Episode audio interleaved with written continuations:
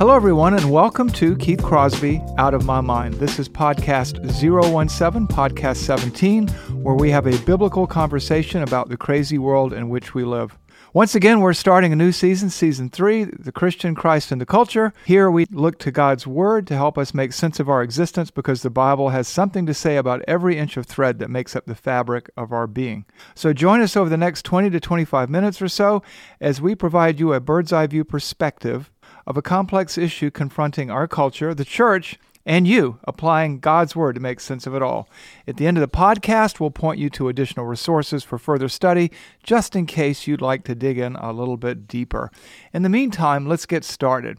This is podcast seventeen. It's entitled Sanctuary Cities, Preserving and Protecting Your Family's Faith. All right. So sanctuary cities, uh, kind of almost going off of what we talked about last week with uh, illegal aliens. Yeah, it is. Last week, I used the metaphor, illegal aliens, as a metaphor for God's command in First Peter one to live as aliens and strangers during our time here on earth as Christians. The passage talks about, in First Peter two, I urge you, as aliens and strangers, to keep your conduct among the Gentiles excellent, so that when they slander you, they would also have the opportunity to give glory to God in the day of visitation.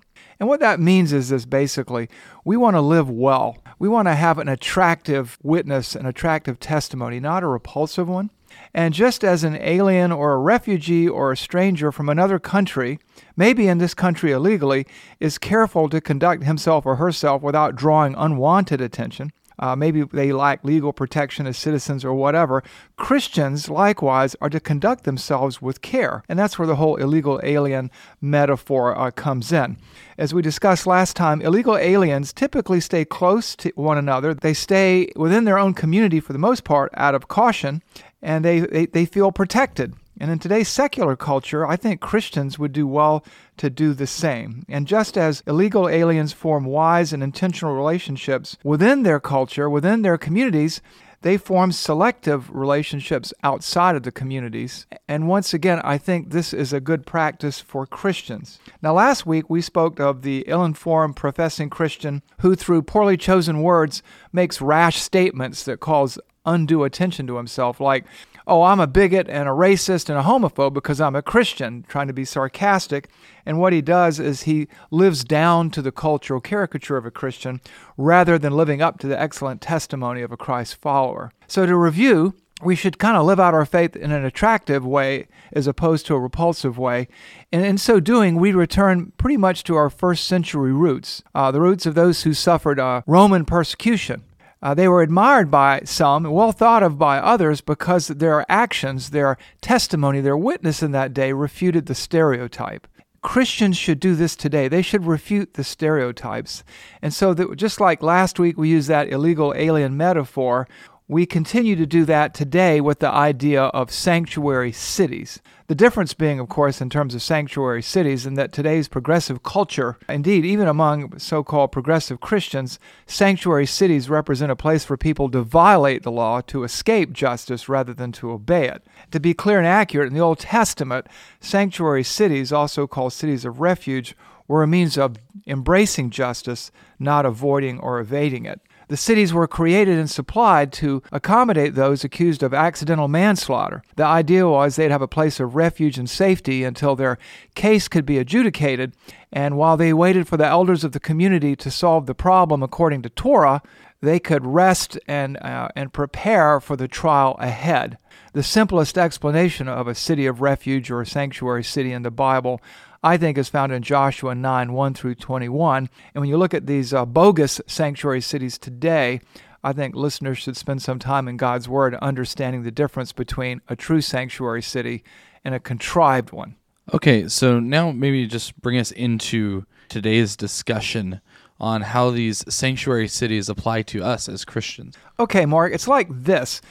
As Christians, and I mean real Christians, under societal pressure, we're forced to live more and more as aliens and strangers in a Christ-hostile society. And so believers are going to need something like our own cities of refuge to heal, to refresh, or to rest, places of peace to recharge their minds and souls, cities of refuge, so to speak, like sanctuary cities. So what you're saying is that sanctuary cities are really a place where Christians can go and be refreshed, to grow, um, almost as a sanctuary, so to speak, um, from the society, from the culture that doesn't understand them and really in some areas doesn't really want to understand them. Or just persecutes them. That's right, Mark.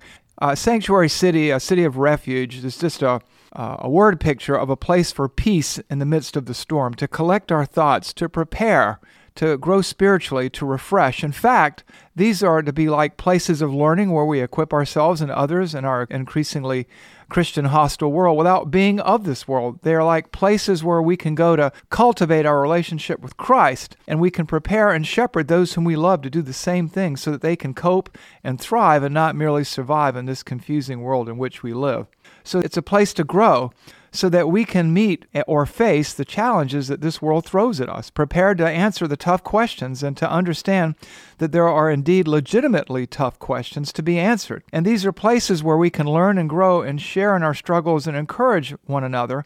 We can be with our family, our children, or our Christian friends. Yeah, I think that makes a ton of sense. Um, the culture, it can definitely Uh, feel like it beats us down at times. And so having a place where, as Christians, we can go and feel safe and feel protected, I think is really important. Yeah, and let me expand on the idea a little bit.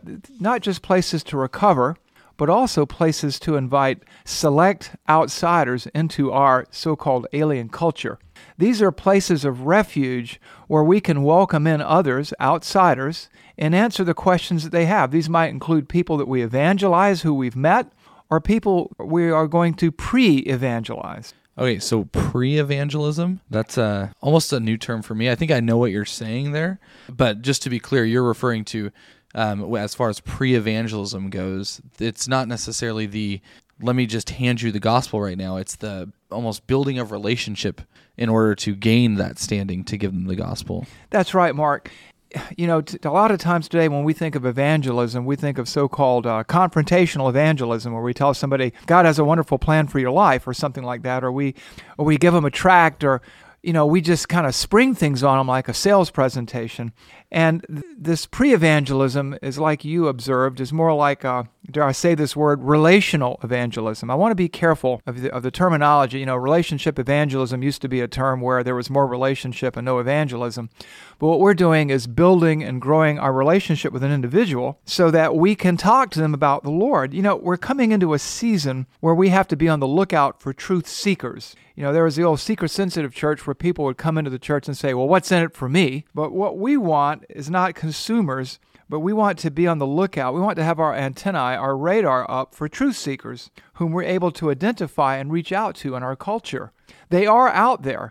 You might meet them at work. You could meet them on the ball field or somewhere. Shoot, they might even approach you as they see your good works and want to know how it is that you're giving glory to God in heaven under a specific set of circumstances. And so we need to identify and invite them into our places of refuge so that we can talk to them and listen to them and relate to them without distraction, without interruption, or even sometimes uh, hostile intervention. I remember one time I was talking to somebody at a coffee shop, and this person overheard us, and they got a little hostile. Or you might be in the workplace talking about Christ, and these people may have questions, but they're worried about the diversity, inclusion, and equity officers in the uh, diversity department of their of their company. They don't feel comfortable talking to you there.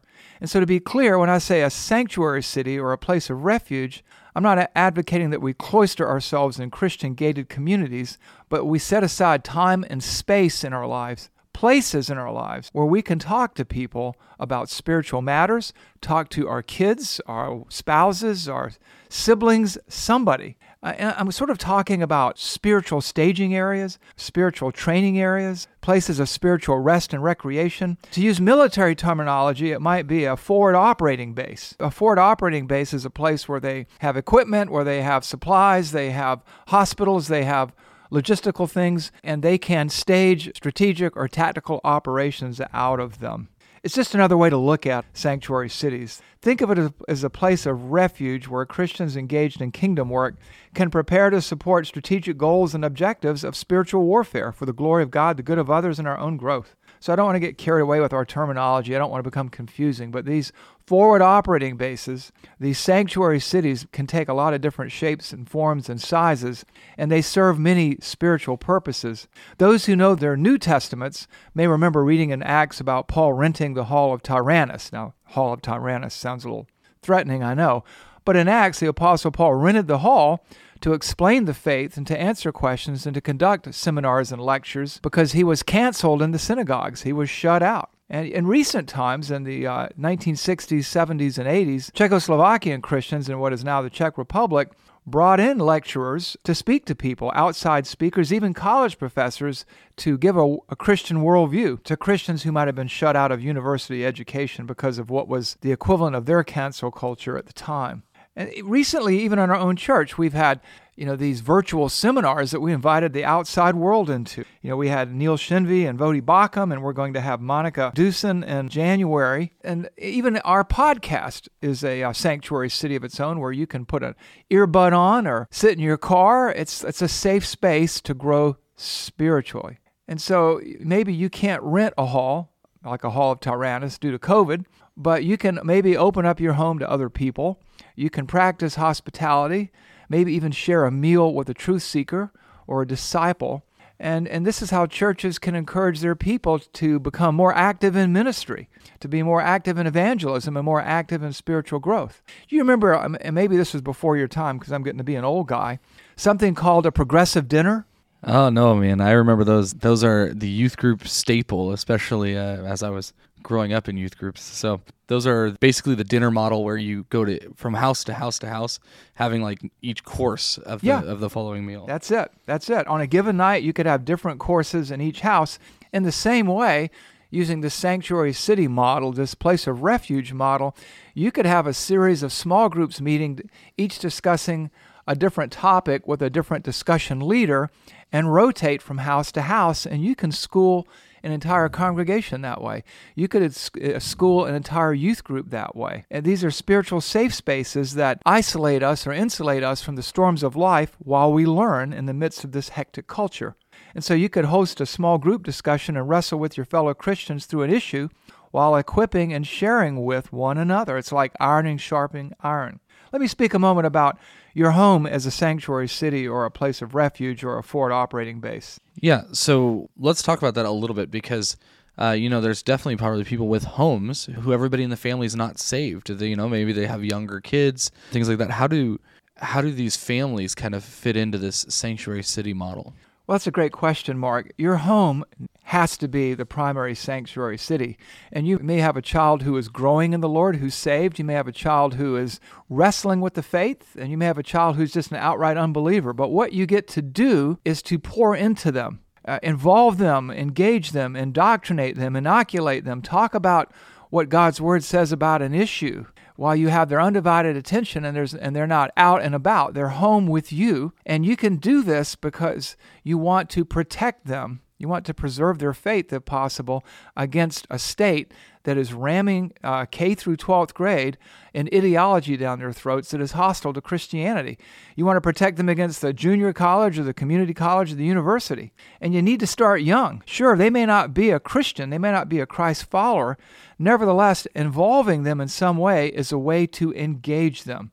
And so your home might be and has to be a city of refuge from this world in which Christianity might not only just be taught, but as the saying goes, caught. So how do we do this? What are maybe some baby steps, some some just easy steps for us to figure out how to do this, how to start transforming our home into this sanctuary? You must think of yourself as your son or daughters, as your loved one's spiritual teacher. I mean, others can help you do this. They can come alongside you, but you've got to seize the initiative. And you can. It's not difficult. It just requires thought and planning. And you may not see yourself as a great teacher or a theologian, but every Christian as a disciple of Christ is a theologian at some level and a teacher at some level. So what can you do in your own imperfect and frustrating way as a parent of young people? Live humbly before them. Admit your flaws. Admit your faults. Ask for prayer. Ask for forgiveness, pray in front of them, pray with them, ask them to sit with you in times of prayer, ask them to pray, share your testimony with them. And you can also, and this is critical because a, a sanctuary city is for more than just you and your family, you can use hospitality to expose them to other Christian people and other Christian within their own age group, Christian peers. You have to think it through. Don't get lazy about this. Be deliberate, be intentional, have a strategy.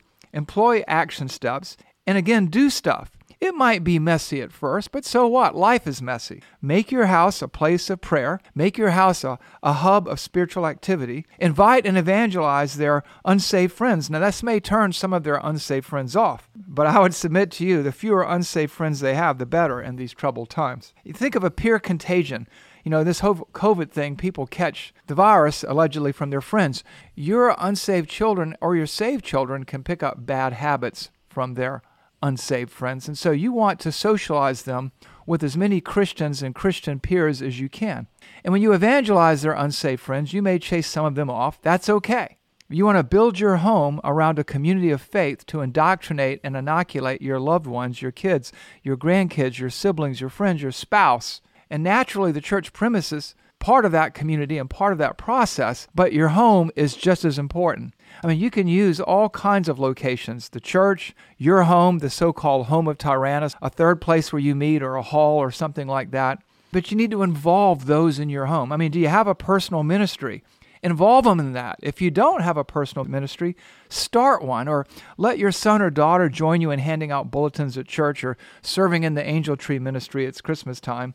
Uh, you know, when I visited Russia and taught in the former Soviet Union, Christians went out into the world to make a living, but they came back into the home. And they and their family members did the same things too, but their primary social network was ordered around the church and the community of faith.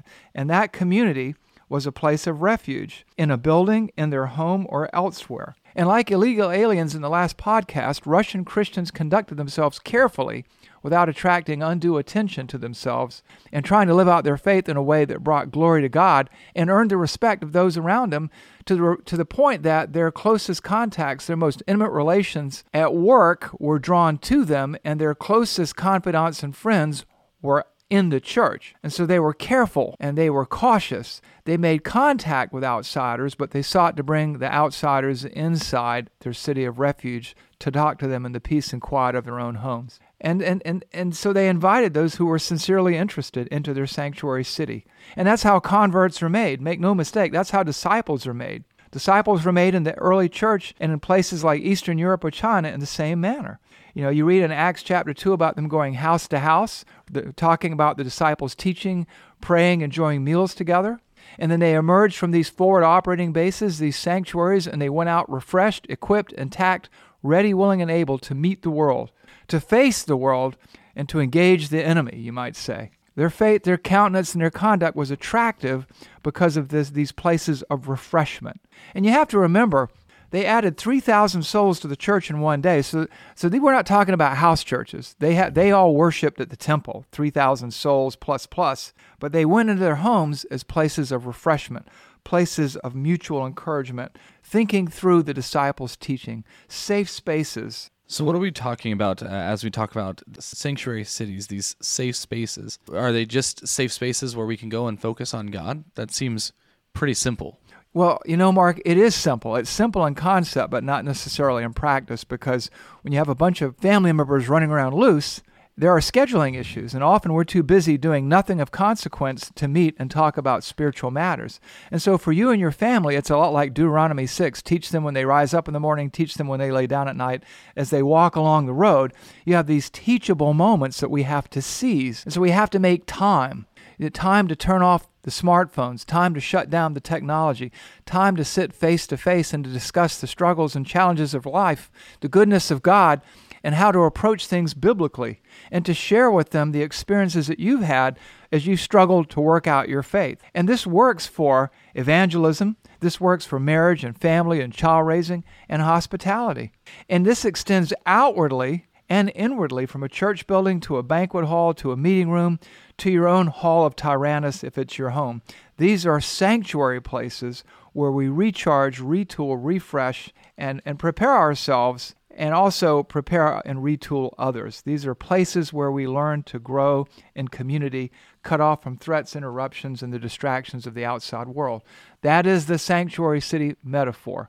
Places where we invest in ourselves and in others for the sake of the gospel and for the sake of the lost. And and these are distraction-free zones, places of sanctification. And that requires some stability in terms of schedule and housing and, and, and places and things. You have to establish a time. You have to establish a place. You have to be consistent. And you have a place to get away from the culture and, and a culture to get away to. And we need these sanctuary cities. We need these forward operating bases so that we as believers, we as a church family, we as a family can find time and space to encourage and comfort one another as well as to refresh one another. So I think almost kind of to sum up here as we get ready to close, uh, it sounds like what you're saying is these sanctuary cities need to start in the home. That's that's where they begin, is the home.